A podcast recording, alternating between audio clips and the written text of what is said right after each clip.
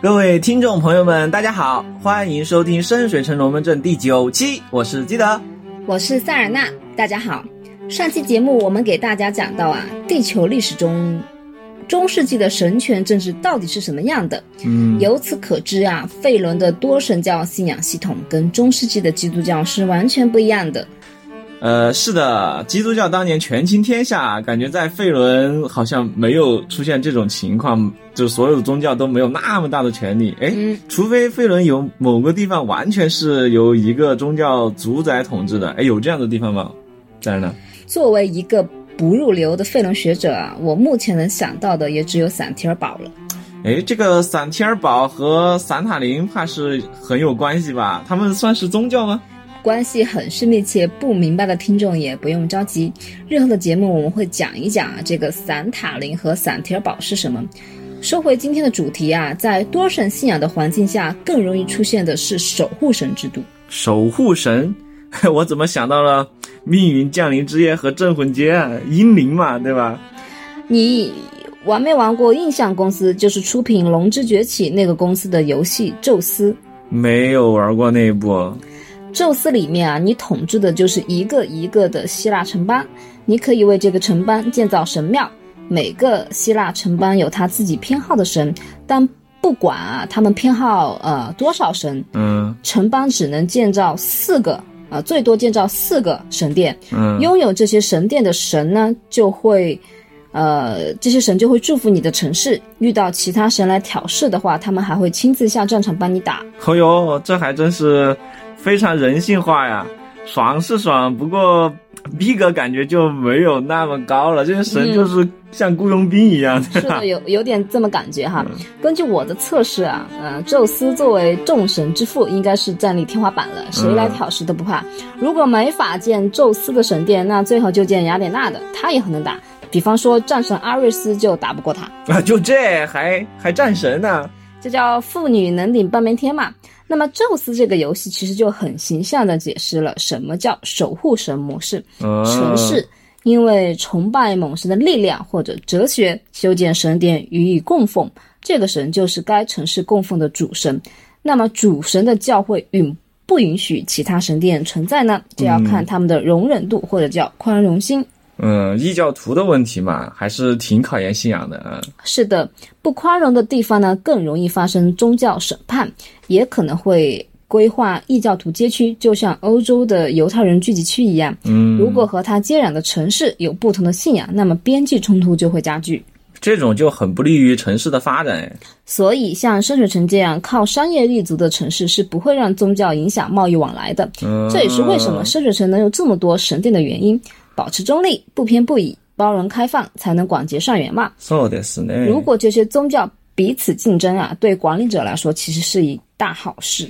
嗯，没有基督教那种一手遮天的大教宗，那每个教派互相争名夺利都需要靠中央政府嘛。对君主来说，这其实就是很简单的制衡嘛，对吧？对，是的。 宗教势力想要在城市获取更多的资源，就要懂得和城市的管理者合作，而不能用强硬的手段。那也得强硬的起来呀！在深水城啊，像上期我们说过的贝克特堆国王那样堆人，那可比在英格兰更加危险。对，神殿或者教堂，它其实是没有私人武装部队啊，不像中世纪可以发动十字军东征这样大规模的军事行动。嗯，而神术施法者们个体可能有很强大的实力，但他们的行事标准更多依据的是信仰而非组织，不见得会呃愿意受教会的掌控。嗯，所以说深水城也不是守护神模式的城市，对吧？对，深水城是典型的多神信仰，没有所谓的官方教会，政府也没有特别支持哪一个神，大家只要不搞事儿，和平共处，遵守城市规则就行。嗯，容我引述一名啊不愿意透露姓名的深水城市民的话，这段话是他在万神殿遇到一位劝说他皈依的牧师时的回答。嗯，你个骗子，给老子趴开！我不买保险，对吧？别人才没有你这么粗鲁啊！再说了，我觉得不会有保险公司蠢到卖保险给冒险者的，风险也太大了。这不见得吧？只要你条款合理，就肯定能赚到油水。我觉得还是可以搞的。哎，所以那位市民到底说了什么呢？他说：“除了动荡之年外，宗教从来没有对整个城市产生过巨大的影响，也本该如此。因为宗教全凭个人选择，是个体价值观的体现，而不是某种支配城市命运的东西。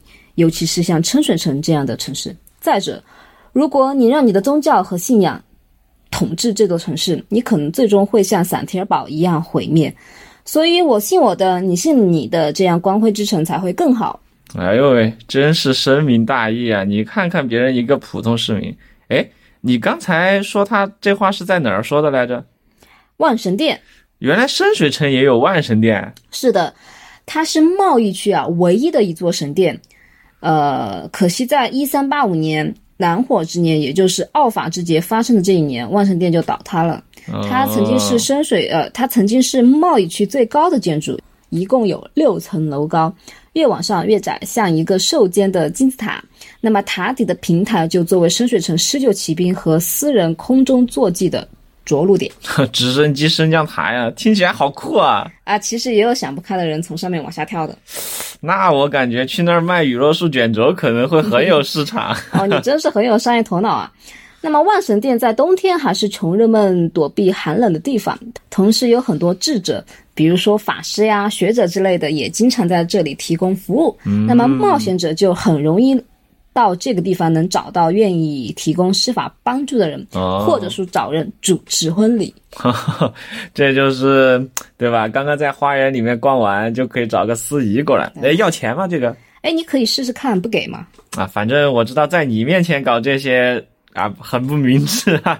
这个万神殿听起来挺厉害的一个公共建筑，你看它又有慈善，对吧？又能招募服务，那后来倒了之后就没有下文了吗？嗯，官方没有明说。其实各位城主可以随意发挥啊，比方说玩家会遇到一群请愿的人在广场游说，让大家支持万圣殿重建的议案嘛。啊，这也可以作为一个城市的随机遭遇，或者叫城市随机风景线，用来增加代入感和沉浸感嘛。对，那么回到深水城的宗教问题上啊。从万神殿我们就能看出来，深水城应该算是费伦大陆上对宗教最宽容的城市了。嗯，由于深水城这种兼收并蓄啊，每种信仰都会在这里得到尊重。那那些非正神的信仰，呃，邪神的，呃，广义的或者狭义的邪教啊，以及恶魔崇拜也可以吗？好问题啊！那么深水城的领主颁布了三条宗教相关的法令，相信可以解答你的疑惑哦。还能。依法治国，那有法就好办了嘛？啊，第一条，对特地神奇的崇拜不能设计盗窃或者摧毁其他生物，也就是所谓的献祭。其他生物，啊，也就是说人和动物都不行嘛？嗯，你说对了。那那植物呢？这一点上，原文用的是 creature，理论上是不包含植物的。不过实际尺度可以留给城主自由决定嘛？哎呦。这个深水城的动物保护法挺周全的，不过是吧？愿世界上所有生物都被温柔以待啊！继续说第二条啊，崇拜神奇不能要求非信徒。